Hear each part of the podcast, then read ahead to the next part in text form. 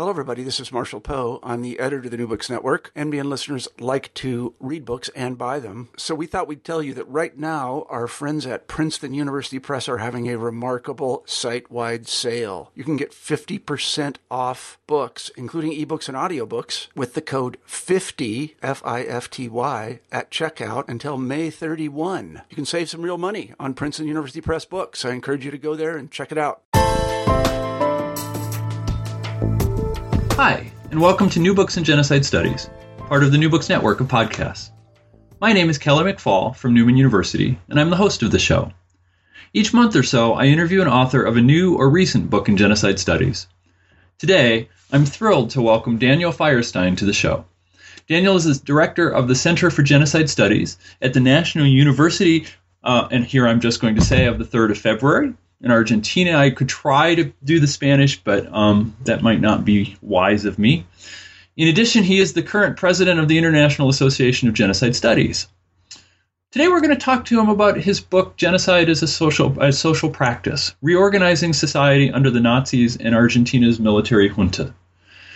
And this is just a wonderful book. It's, it's intellectually rigorous, uh, it's it's a re-examination of what genocide means and how it has been practiced in the modern world.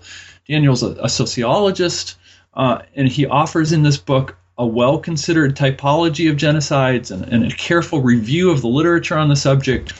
But it's more than an academic book, and maybe we'll get into this during the interview. It, it's it's an he, he offers in this book a kind of impassioned analysis of what genocide meant and continues to mean in Germany and particularly in Argentina. And it's an insightful book, full of important reflections on the impact and meaning of genocide. So I'm really looking forward to being able to talk uh, with Daniel about it today. And with that as an introduction, Daniel, thanks for being with us on New Books in Genocide Studies, and welcome to the show. Thank you. So, why don't we start just by asking you to talk to us a little bit about your background and how you came to be interested in the subject of um, of genocide and mass violence? Yeah, my background is I'm, I have a BA in sociology and a PhD also in, in social sciences, both by the University of Buenos Aires in Argentina. And uh, I would I have to say that genocide studies is almost my whole life because I have started working on that uh, when I was very young, just when I was uh, studying at, at, my BA. But uh, even I, I started working with the situation when I was a teenager during the last years of the dictatorship in, Argent- in Argentina. Uh, because I was part of the student movement and hmm. uh, in that moment, the student movement was clandestine under the dictatorship, and we were trying to work to recover democracy. So, due to my Jewish background too, so I started my work uh, at the university in my BA trying to understand some things regarding the, the representation and the, the way in which Nazism and the Nazi genocide was understood because uh, different questions were not very satisfying. I don't know if it is the correct word, but were not enough uh, clear to me. And I, I wanted to to, to study the, the process and to understand more. And then some of my reflections on the Nazi genocide were used in Argentina in democracy when the process started with the possibility to to judge the the former perpetrators of the Argentine what I used to call the Argentine genocide so I changed my world through the analysis of Nazism, through the analysis of the Argentine situation, and trying to understand both with common tools, even beyond the huge differences between both cases, trying to understand some structural elements of both situations. So you build your book around a, a, particular definition of genocide. So can you talk to us a little bit about how you define genocide and, and how your definition responds to the kind of strengths and weaknesses of, of other definitions? yeah, I, I I try to differentiate two different questions. I use two different concepts. One is genocide, and the other is genocidal social practice, yeah. which is really my own uh, concept. I, I in the book and in my whole research, I, I did a long uh, analysis of the ways in which the genocide concept was created legally and the problems of the genocide convention and uh, even the, the legal problems of the genocide concept uh, in, in different ways. In, in legal doctrine, there is no possibility to create a concept which includes some people but not other people. Mm-hmm. And the second problem is the, the methodology in which the, the political groups were excluded from the convention was very uh, Uh, problematic because it was voted twice, and in the first votation it was approved, but then it was voted at night, trying to reverse the first vote. So even procedurally, it was quite arguable. But so legally, I use the concept of genocide, but trying to understand that genocide should mean the the intent of annihilation of any kind of group because it's the only way to understand a legal concept, to mm-hmm. understand mm-hmm. that the, the, the human life has no differences. No one would accept that homicide is the killing of some people but not other kind of people. Mm-hmm. And that's mm-hmm. the same with the groups, that any group has the same right to to life than any other group. So it is not acceptable the exclusion of any group from the definition. That's the legal viewpoint. But then I used to work with the concept of genocidal social practices, which is which is most more sociological because I'm finally I'm a sociologist and not lawyer. and I'm more interested not in the I'm interested also in the legal and in the juridical nuances because I'm really involved in the trials. I wouldn't say not only in, in Argentina, in the whole region in Latin America, and even uh, I'm in, in, touch with the trials now in Bangladesh and, and in Cambodia huh. too. Uh, but beyond the, the juridical nuances, I'm more interested in, in the sociological understanding mm-hmm. of the genocidal social practice. So, trying to understand genocide as, as a technology of power that's the idea of genocide as a social practice. Trying to understand that genocide, the explanation of genocide is not the evil of the world. It's not that the inhuman people that decide to hate people and to kill people, but it is a, a very quite effective technology of power to to transform identities through terror.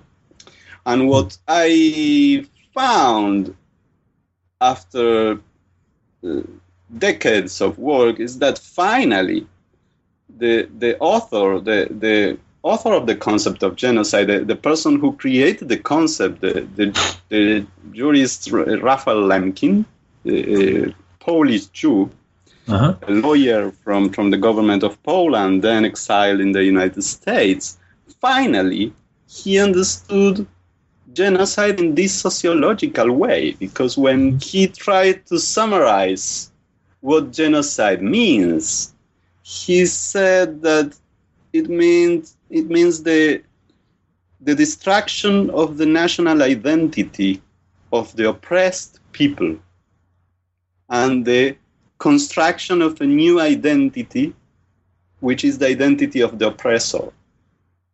So that's mm-hmm. The, the core element of the definition of genocide in Lemkin. And that's my sociological understanding mm-hmm. of the genocidal social practice, which is a way to transform the identity of the people through terror. So that is understanding that the killings are not the objective of the genocide, but the mean, the tool. Mm-hmm. And that's a fundamental difference that genocide focus the, the, the intent of genocide is transform the identity of the survival, the survivors of the society after genocide, and that the killings are the, are the tool to this transformation, to terrorize the whole society. And, and just as an aside for the for listeners who may be new to the program, um, several months, maybe a year ago, we had uh, both Steve Jacobs and Donna-Lee on the program to talk about uh, the unpu- well now published, uh, but originally unpublished autobiography that Lemkin wrote, yeah. uh, and then some of his writings about genocide. So you can go back to the website and you can uh, listen to them talk about at more greater length Lemkin's ideas. Uh, you did say you were a sociologist, and one of the striking things about the gen- field of genocide studies is how interdisciplinary it has become, or it is. What what kind of how do you see the distinctive contributions of sociology to that study?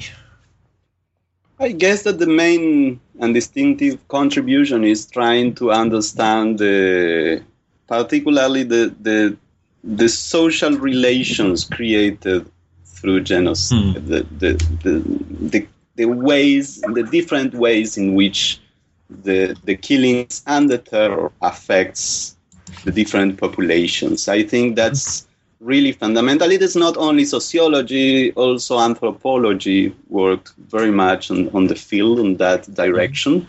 But I would say that most of the of the members, even of the first generation of genocide studies, were sociologists. Mm-hmm. Uh, Frank Chalk or Kurt Jonassohn, or I'm thinking in, in different names Sure. Some of them were historians, others were uh, social psychologists like Israel Charny, but uh, some some of them came from philosophy, even Donna-Lee Frieze, but most of them came from, from sociology and anthropology, trying to understand this uh, question of social relations, which are really invisible for lawyers because the, the law used to be too uh, individualistic. It is mm-hmm. some atomistic view of the social relation, which is really old, but continues in hegemonic in the law. So uh-huh. the lawyers used to to see, used to analyze society as individual persons. That this perspective, which in sociology is the contractualist perspective, uh, I would say Jean-Jacques Rousseau or, or even Locke, it is mm-hmm. too old now, and huh. there are different ways to understand and societies are not the this the sum of different individuals, but it is a particular mm-hmm. process which which is absolutely more complex. And I think that's the main contribution of anthropology and sociology to understanding of genocidal social practices, practically to understand that the question is not the hate, the question is not the evil, the question is the way in which social relations evolved. So one of the things you do in this book is is, is to construct a typology of genocide, and, and so you divide genocides into mm-hmm. foundational genocides and colonial genocides and, and post-colonial genocides, and then reorganizing genocides. Can you talk a little bit about that typology and, and, and how you hope it serves the study of the field? Yeah, my main work is in the last category, which is reorganizing mm-hmm. genocide. But mm-hmm. uh, what I try to, what I have tried to to point out is that the the different uses of killings have different objectives and had different objectives in history, so that the the ancient extermination processes that we sh- could call them genocides or not. It depends, and mm-hmm. I, I don't have a, a strong position on that. But even if we call them genocides, the, a totally different use of the killings because it's mainly to take territories and resources. And, and in that situation, yes, the killing it is it is a, a, tool, it is a mean, but it is a mean not to transform society, not to anyone, not to anything else than to take resources. And that's the oldest way of killing people. But what I'm trying to, to point out with these four different types is that in modernity there were other ways to use killings mm-hmm. beyond to take resources. And that's the constituent genocide, which is the use the killings to define the the the society that will be construed the, the new society, the new modern mm. state. And I could say that almost any modern state uh, grew up through genocide. So the origin mm-hmm. of the state, clearly in our two cases, you are in the States, in the yes. States. So uh-huh. clearly in the United States and in Argentina, mm-hmm. the state was created through a first genocide, particularly of the Aboriginal, the indigenous peoples, mm-hmm. that weren't included in the new idea of the nation. Mm-hmm.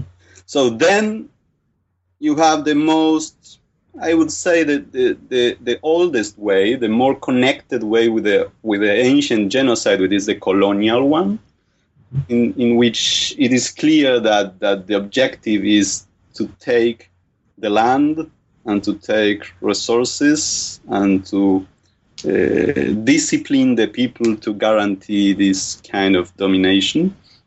Then, through Barbara Harff, I, I have included her idea of post-colonial genocide. And in the beginning, I had these three categories, constituent, colonial, and reorganizing. But then, when I have read Barbara Harff's work and her analysis of post-colonial genocide, I, I realized that there is really a third type, mm-hmm. is the use of the killing trying to to avoid the possibility of independence, this idea of the counterinsurgency wars was clearly a new way of using killings, trying to to avoid independence and the process of mm. decolonization. And then I'm really focused. My whole work is focused on the fourth type, which is the type I have created because there is work on the other types, which is what I have called reorganizer genocide. And it is the use of the killing to transform the identities and the social relations inside an existing nation state. So, and that's the idea that the, one of the main hypotheses of the book is that Nazism was one of the first projects of reorganizing genocide. That the idea was first to reorganize Germany, and it is somehow, I would say, not invisible, but really uh, underestimated in the analysis of Nazism, the process during the 30s and the transformation mm-hmm. of, of Germany through terror in the concentration camps. Now, there, there are works on that, but it is not the most known works on Nazism. And then the laboratory of Nazism that was discovering and realizing different ways of using the killing was uh, uh, was really uh, was quite was too effective to mm. create different modifications of behavior and social relations. So either the Soviet Union and the US through the CIA use these new these new laboratories, these new understandings from Nazism to apply these ways of, of changing social relation through terror in different countries during the Cold War. And there is a very uh, a journalistic but particularly brilliant work uh, by Naomi Klein, The Shock Doctrine, huh. which is particularly insight I, I, would say insightful it's okay in english mm-hmm. it is uh, mm-hmm. particularly interesting in the ways in which she tried to understand these uh, these new uh, understandings of violence, particularly through the works of the CIA during the end of the 50s. Mm-hmm. And then the possibility to use this transformation of social relations in the whole conflicts of the Cold War, particularly in Latin America. So, so why Nazi Germany and Argentina as your two case studies? Yes, I have explained in the beginning that I have started with Germany mainly uh-huh. because of my Jewish background and because uh-huh. of my need to understand some things regarding Nazism that weren't enough clear to me. Some answers, some common answers to Nazism that weren't weren't uh, enough uh, explicative, enough. Uh, uh-huh. Yeah clear to me. So that that's the beginning but then uh, i needed to to understand also my my current situation my current life situation in my country. And I have to say that my decision to to focus on on Argentina was more uh, acclaimed by the human rights organizations and different uh, sectors of the society that as as the trials started to use my own works trying to understand the process. So the idea was okay but nazism is something different. We need to understand our situation here. So it was a kind of, of claim and, and i'm convinced that the, the, the scholarly work should be useful for the people particularly in, in our countries uh, the universities are public so you are paid by the whole society to research. Uh-huh.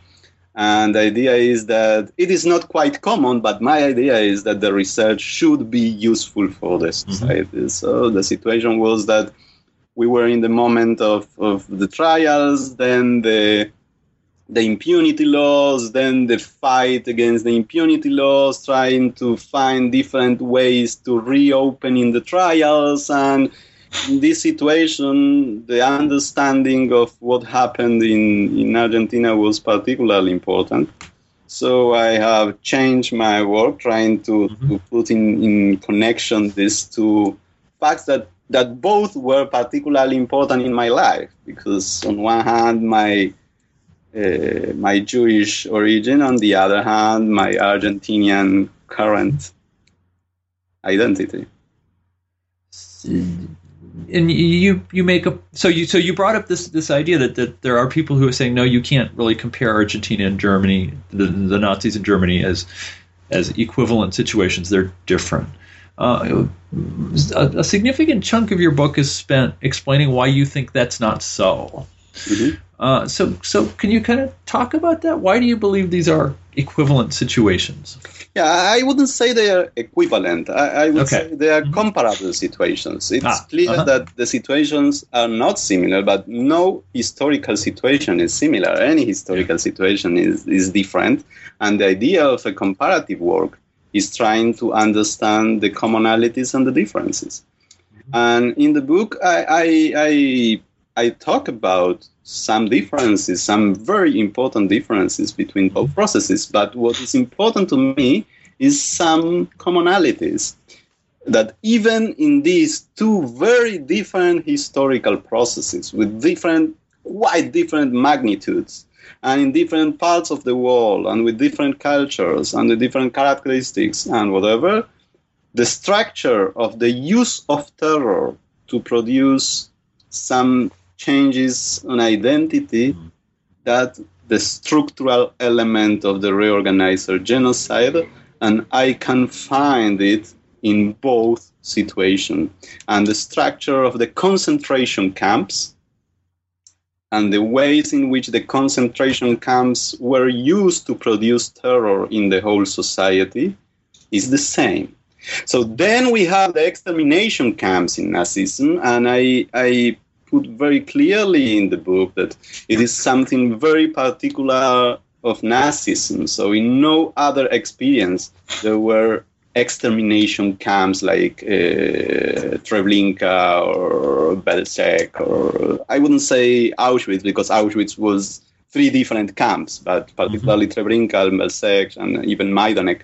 So particularly places particularly designed only for extermination and for massive extermination of people. So that's a clear uh, element that it is only present in Nazism. But in my opinion, Nazism is much more than the extermination camps. And the extermination camps were possible because of the previous process of transformation of the identity in Germany. And that was the reorganizer genocide in Germany during the 30s, and with the use of the concentration camps, and with a number of victims quite similar in, in, in proportionality mm-hmm. to the Argentine experience, which is around one in thousand. That's the current, uh, the current, uh, I would say, the, the number of people victimized in genocide trying to to terrorize the societies is around is in, in many experiences you can find that it is around one in one thousand. Huh. That that's the the because I guess that the the idea is a number in which it is possible that any member of the society is touched. So mm. any member of the society should know at least one victim through the relatives or friends or work uh, uh, or through work or through any other relation. Mm-hmm.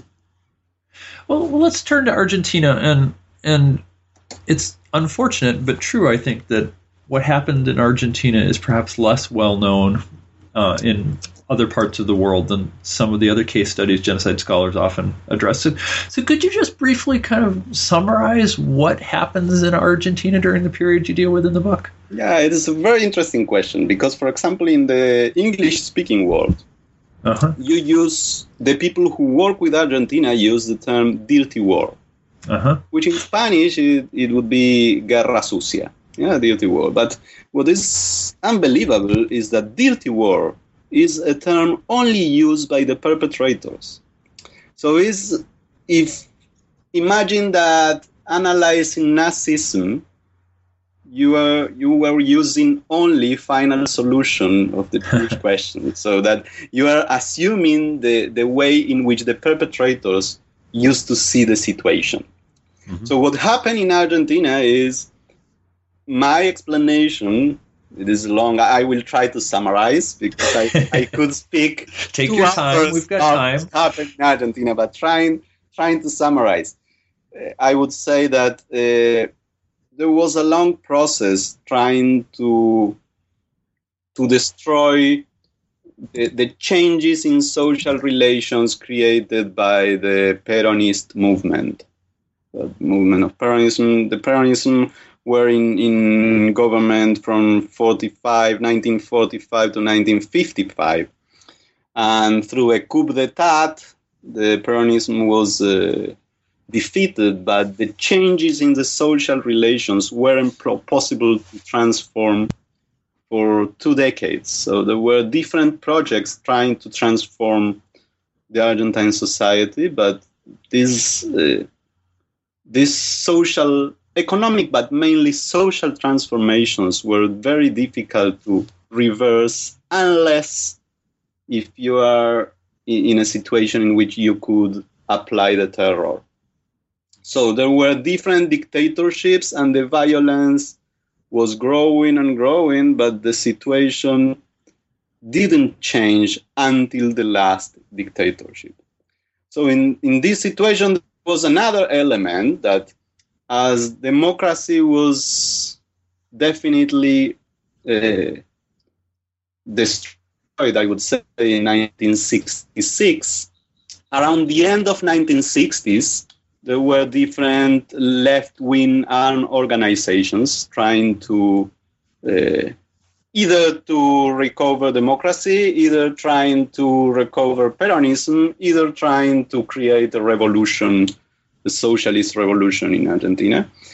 So the situation was more and more violent, and during the beginning of the 70s, there was the decision, and it is very clear in many military documents that the, the, the dominant sectors in the country took the decision to to terrorize the whole society through a process of annihilation.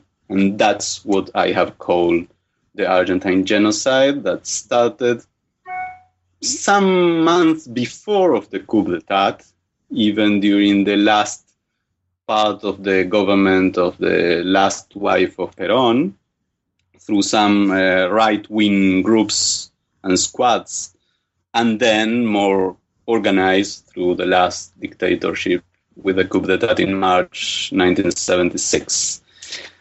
So to give you a a quick picture, it was around. Uh, it is difficult because the, not all the denounces were, were done, but the, the estimation is about 20,000 to 30,000 victims coming from different sectors of the society, uh, mainly uh, from the workers' organizations and student movement, also, of course, uh, all of the members of the left-wing armed uh, organizations, and uh, a net of around 600 uh, concentration camps and the systematic use of sexual assault and violation and torture.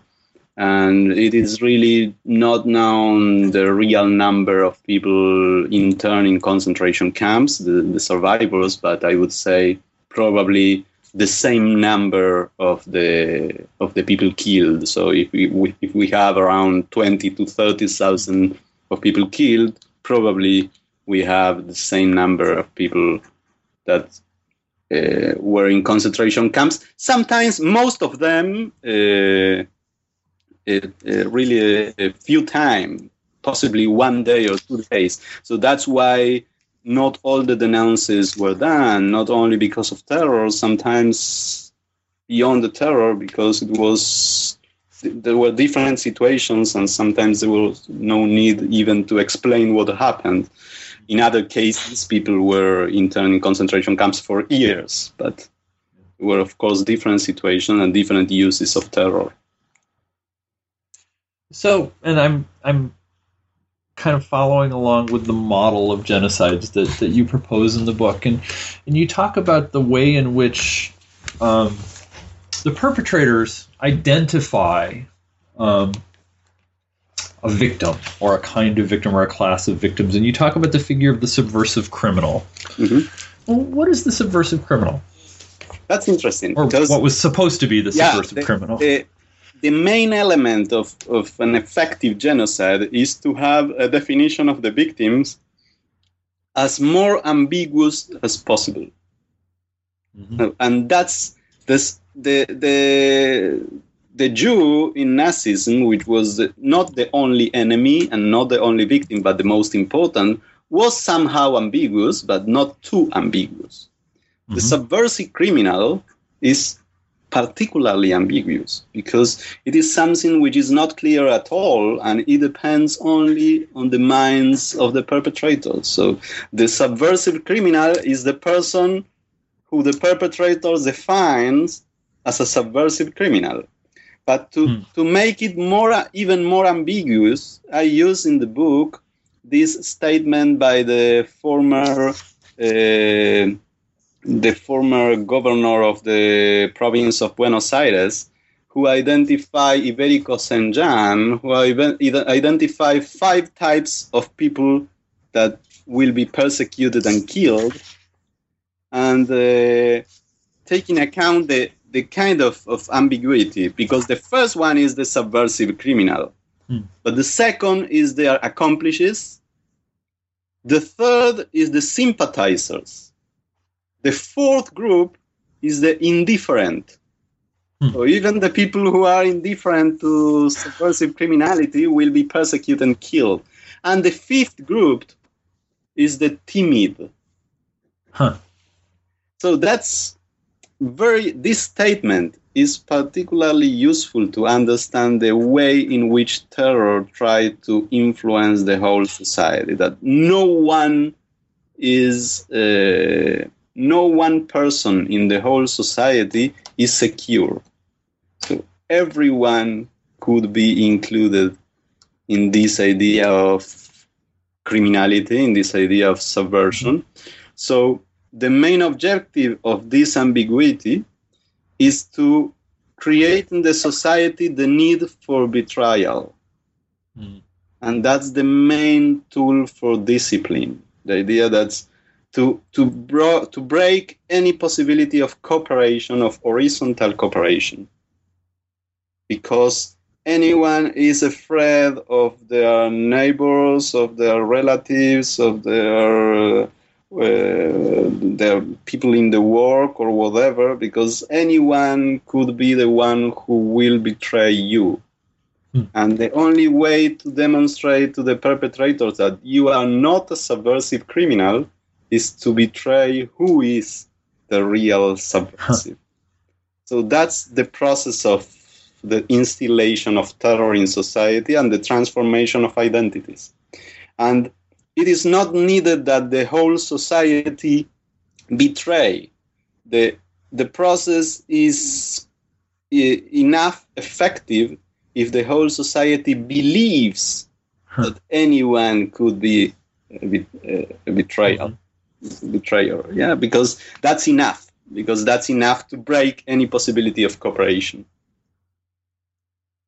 So, so who are the perpetrators, and how are they organized?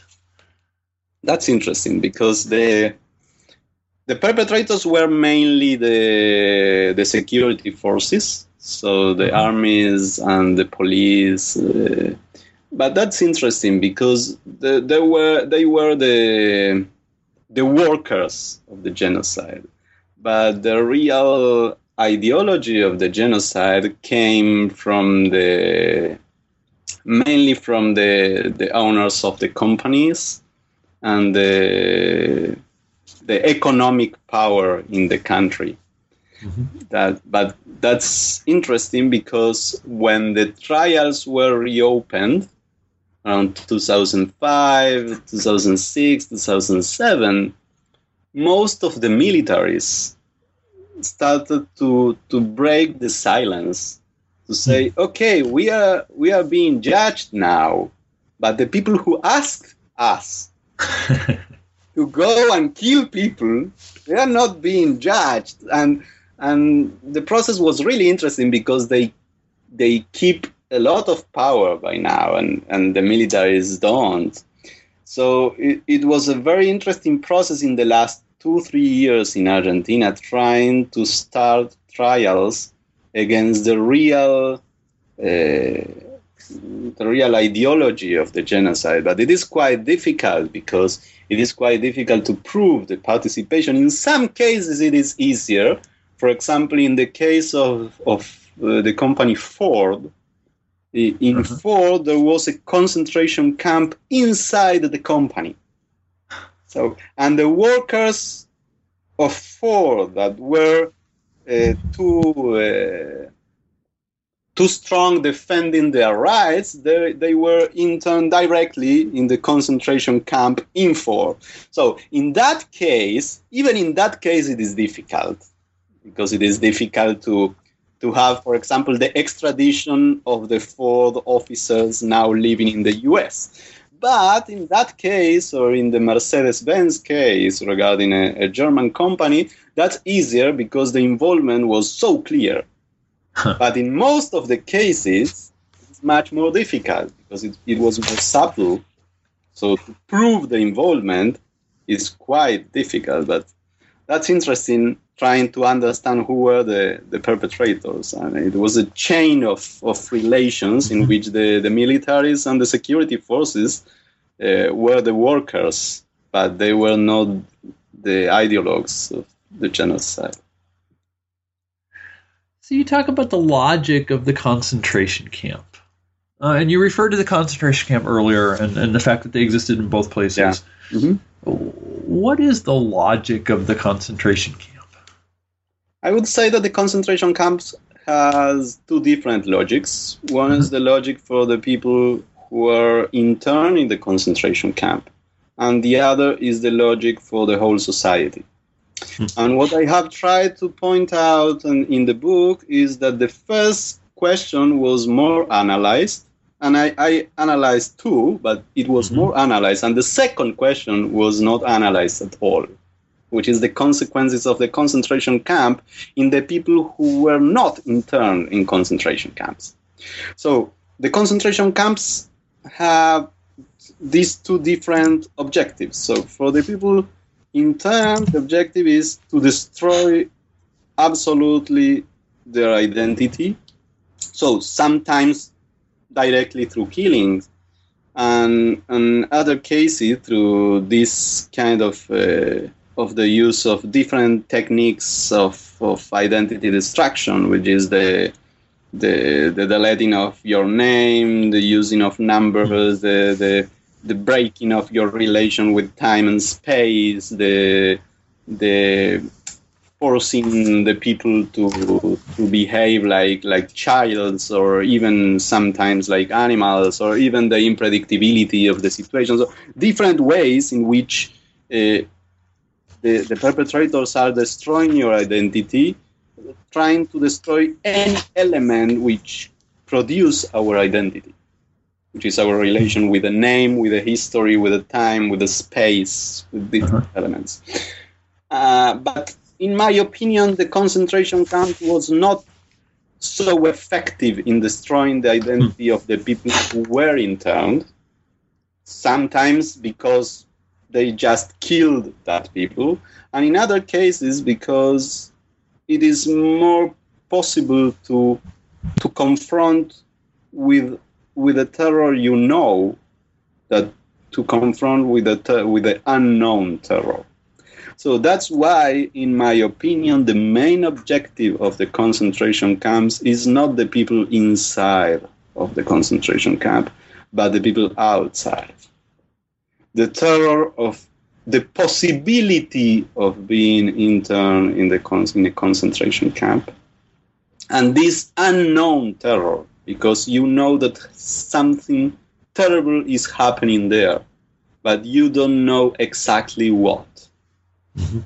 And that is quite effective in trying to to transform your identity, in trying to, to break any kind of action you you try to do, trying to modify your society, trying to create ties of, of cooperation or nets of cooperation among the people you know, the idea is to to break any possibility of horizontal relation through that. Mm.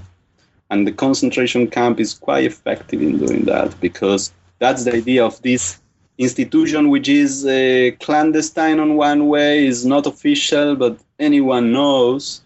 So that's the idea, and it is not clear. It is not in, in the newspapers, but it is. So the idea is that there is a kind of rumor that the whole society know that something is happening there and it is quite terrible. But anyone can imagine uh, their most terrible nightmares probably are happening there. And uh, in my opinion and it is not only my opinion it is interesting because it was a conclusion of the survivors of the association hmm. survivors of the argentine concentration camps that uh, they were really interested in how the whole society who were not in the concentration camp lived during those years. I was the ways in which they thought about the situation because the survivors said, well, we know how was our own understanding of the situation. Mm-hmm. But what about the people who was terrorized but never suffered the terror? The real material terror of the concentration camp. So one of the ways your your model of genocide is is distinctive is that it continues on after extermination. Um, and this connects with the discussion you have in your book about the way what happens in Argentina is remembered. So could you maybe talk to us a little bit about how how this period has been remembered historically and how the that memory has changed over time and how that's connected with this project to reconstruct identities? Yeah, because if if you agree with my main hypothesis that mm-hmm. genocide the, the killings are not the objective but the tool, the mean. Mm-hmm. So that's why I used to say, okay, so the extermination is not the last phase, it's not the last stage, because you need a new one, which is the ways in which the society represents the extermination. So the terror is quite possible after the extermination, but it is another stage. Mm-hmm. It's not the same, it is another step. So mm-hmm. it is quite possible, but you have to create this process. And what is particularly important of this last step is that the perpetrator can't manage this moment. So the perpetrator can do whatever they like until the moment of extermination. The process is in its own control. Hmm. So they can expect that the extermination will produce terror and will affect society through this way. That's re- really quite possible. But it is a step in which there is no important ways to influence these processes because the ways in which the societies represent the past is particularly complex and usually it is after the extermination process so sometimes the perpetrators are no more in power. So the main ways in which the terror influence identities, which I have called symbolic enactment mm-hmm. of the genocide, usually are not constructions by the perpetrators, but they are they were created by by their own society. It is the logical ways in which you are trying to process and to work through the terror. And the problem is, usually, there is no way to work through the terror, and the terror creates the consequences that were expected by the perpetrators. Hmm. But in my opinion, the Argentine process was very particular, was due to a lot of variables. It was not quite successful in this way of symbolic enactment through decades. And that's the explanation, in my view, that why the trials have the strength that they have now. And it is, it is a, a very strange situation, which, taking account that uh, by now more than 600 perpetrators were condemned in Argentina in a process that it is clearly it had clearly less victims than any other known process. The former mm-hmm. yugoslavia or rwanda or even nazism we are talking of millions or hundreds of thousands of people. And then we have maybe 10 or 60 or 70 or 200 people condemned. So the case of argentina is very particular and there is a lot of reasons. One is the way in which the perpetrator the perpetrators uh, lost the power that was uh, in a process of the Falkland Malvinas War, and it was very particular because it was it was not a transition like the other cases in Latin America. It was not a, a long transition and negotiated transition, but after the defeat in the war, the militaries had to to to to move out of the power so the democracy had more strength in comparison with other cases.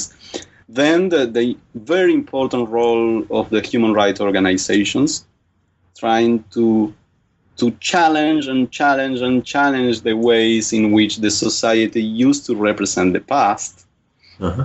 and uh, trying to, to challenge this way of symbolic enactment uh, through different kind of actions. There were a lot of actions, and even during the two decades of impunity, there were plenty of actions trying to open cases in different countries of the world through the universal jurisdiction for human rights, or trying to open cases in Argentina, trying to find the the nuances of the impunity laws and trying to, to include cases that were not covered by the impunity laws and the most important by the younger people, the, the name and shame campaigns that were called in Spanish escraches, huh. that were some kind of campaigns against the perpetrators that were pacific demonstrations, but in their houses and where they, they were going to restaurants or to dance clubs or whatever they were they, they were trying to go than to go there and to explain the people who these people are and why we don't like them being here and we don't like them being our neighbors and we don't like them taking it together with us and trying to put them outside of the places. But always in a pacific way taking account that no perpetrator was killed or injured by the by the victims or by the human rights organizations were only trials. So different variables, different situations created a, a, very particular way to to challenge these ways of symbolic enactment. And, and it is a discussion that continues and it was changed during the years. So uh, in the beginning, there was an understanding that, uh, well, the perpetrators were responsible, but there was a kind of not a war, but a kind of conflict with the left wing groups, and that different groups should be tried and, and should be judged. And there were, there were different ways of representing the past during the decades. And it was quite interesting how the society evolved trying to understand what happened in the country and trying to to challenge the terror, which is present, which is even it is present now, but it, it was diminishing the consequences of terror through the years, yeah, through these different ways of resistance. As I read the book, I got a sense that you felt like at least as you're defining genocide, that that this genocide was in part successful. That that a way of identifying yourself and thinking about your your role in society was closed off to Argentinians as a result of that. Am I right? Am I reading that right? A sense in which the the neoliberal kind of individualistic culture has triumphed and a more communal kind of identity has gone away. Is that, am I reading you right? Yeah, what I have tried to to say is that there is a kind of, of intertwine between some economic tendencies and the mm-hmm. uses of terror. And that even if, if not all of the neoliberal changes are a consequences of genocide, of course, there is a need uh, that in societies in which the cooperation ties were too strong, there was a need to create terror to make possible these economic changes. So my understanding is that if you have a society in which the cooperation ties is are weak, so you don't need to terrorize the society to create some economic changes because that's possible. It is in the mind of the people. But if you have if you have a society, and it was the case in many Latin American societies, in which there is a strong net of cooperation between different parts of the population, the the dominant sectors of the society need to destroy this net of cooperation and sometimes repression or persecution was enough, but in most of the cases, the terror was needed to destroy to destroy these ties, and that was the clear situation in many countries of the region. I would say also in all the Central American cases, because a different explanation. In the case of Argentina was the history of Peronism.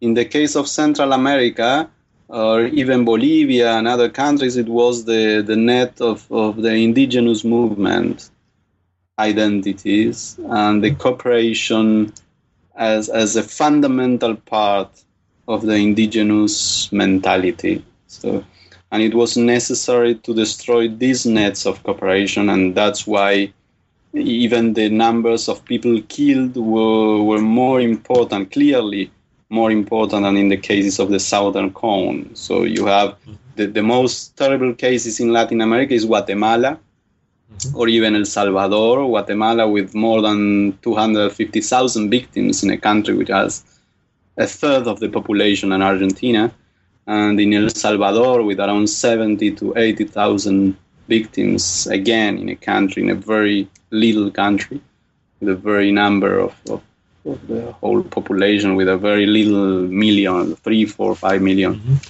inhabitants.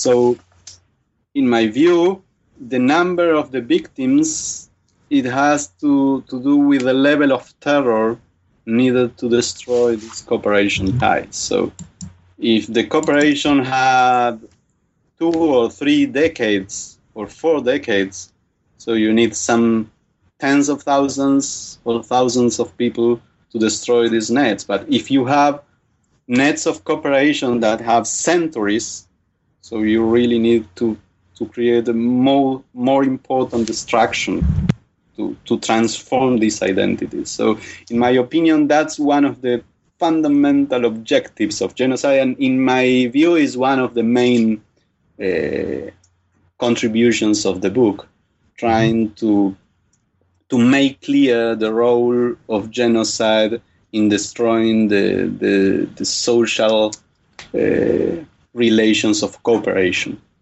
through terror it's it's it's a wonderful book. I, I learned an, an, enormous amount reading it. Um, as long as you're here, let me turn you just a little bit to a different topic. You're the president of the International Association for Genocide Scholars, and some of our listeners will know what that is, but but others won't. Can you say a little bit about what that organization is and, and what it hopes to achieve? Yeah, the International Association of Genocide Scholars is the organization that that put together all the people all over the world working on, on genocide studies.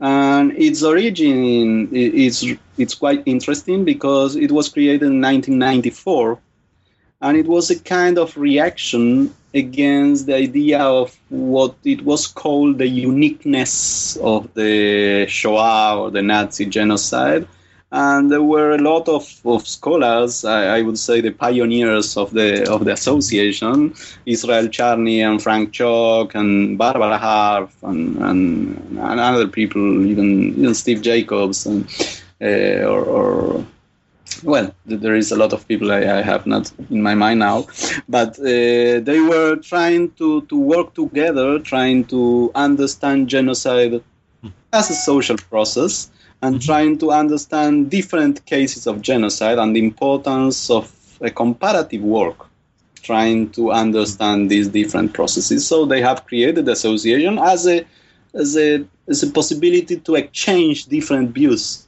about the people all over the world. So in the beginning, in the first decade, it was mainly an, an Anglo-Saxon association. I would say people from the U.S., from Australia, from the U.K.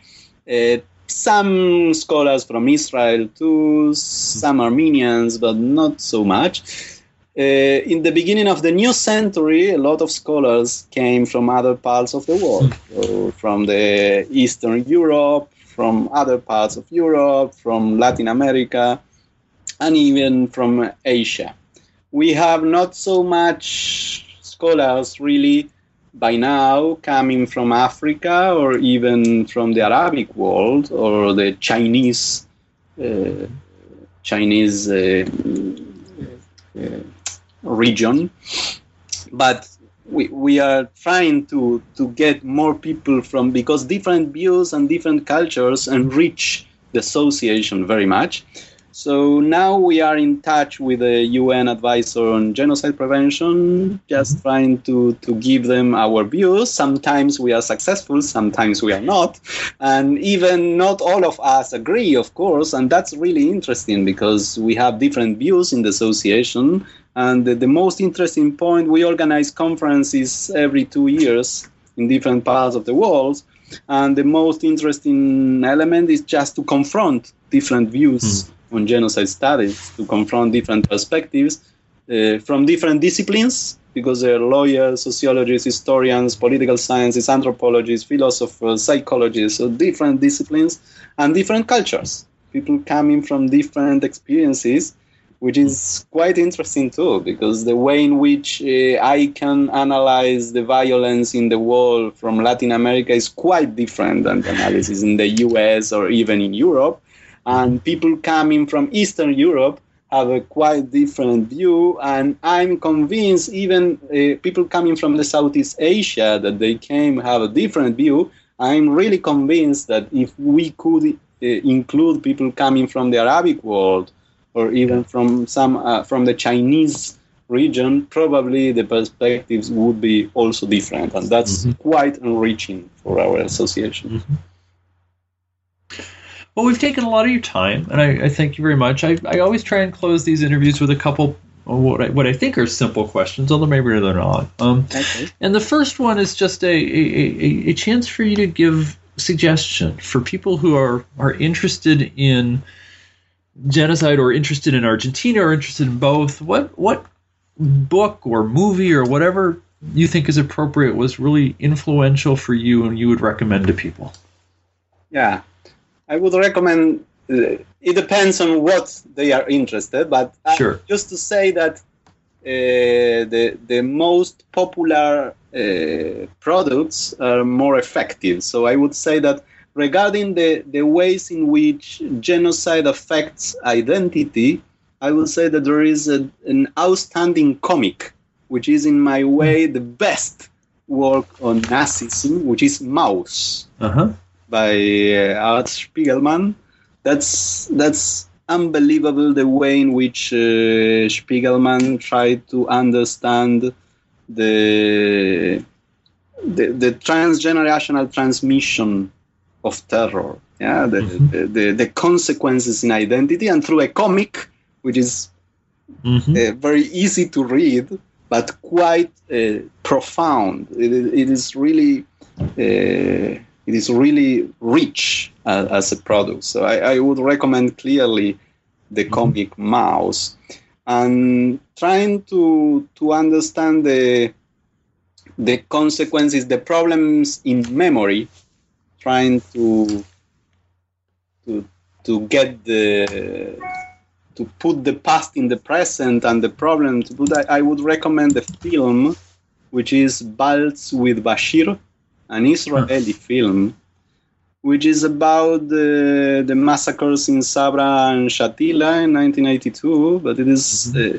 a quite uh, interesting film about the question of memory and the Huh. question of representation of, of traumatic past in your life. So I, I would say it is quite interesting. Thinking about Argentina, right?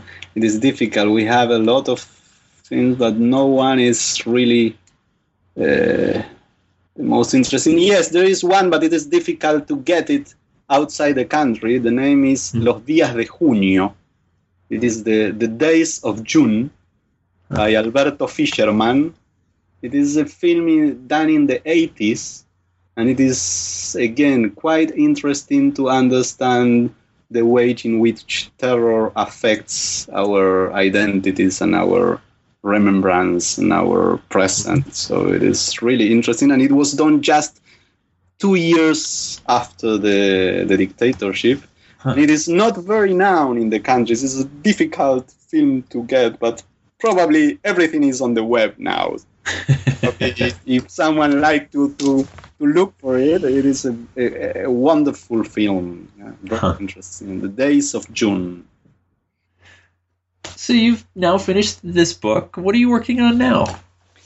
I'm working on a trilogy, uh, which the name of the trilogy is Working Through Genocide. Huh. And the idea is particularly to analyze uh, more theoretically, just not uh, with a comparison of historical cases, even if Argentina is my main case. But the idea is trying to create a, a more comprehensive understanding of, of the working through genocide. So the first volume was published in Spanish with the name Memories and Representations, and it is a work from the neurosciences through the psychoanalysis, through philosophy, the ways in which the traumatic memory works. And then the second volume is uh, Judgments, which is being published next month in Spanish, and it is about Congratulations. the, the, the common element between the, the moral judgment and the trials. That in Spanish it is the same word. Judgment and trial, it's on Huh. juicios. It is the same work. and the third volume that it is just uh, I'm working on it is on responsibilities. So Hmm. the third element of the working through is to take responsibility for your own actions. Well, that sounds wonderful.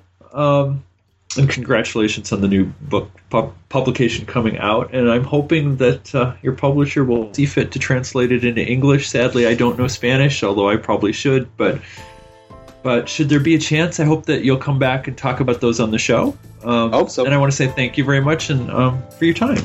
Okay, thank you. All right. Have a good day. Bye bye. You've been listening to an interview with Daniel Feierstein about his new book titled Genocide as Social Practice Reorganizing Society Under the Nazis and Argentina's Military Junta. If you enjoyed this interview, you can listen to previous podcasts through iTunes or from the webpage for New Books in Genocide Studies, part of the New Books network of podcasts.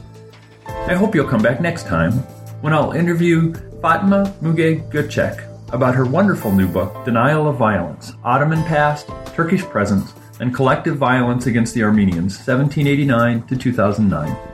In the meantime, thanks for the download and have a great month.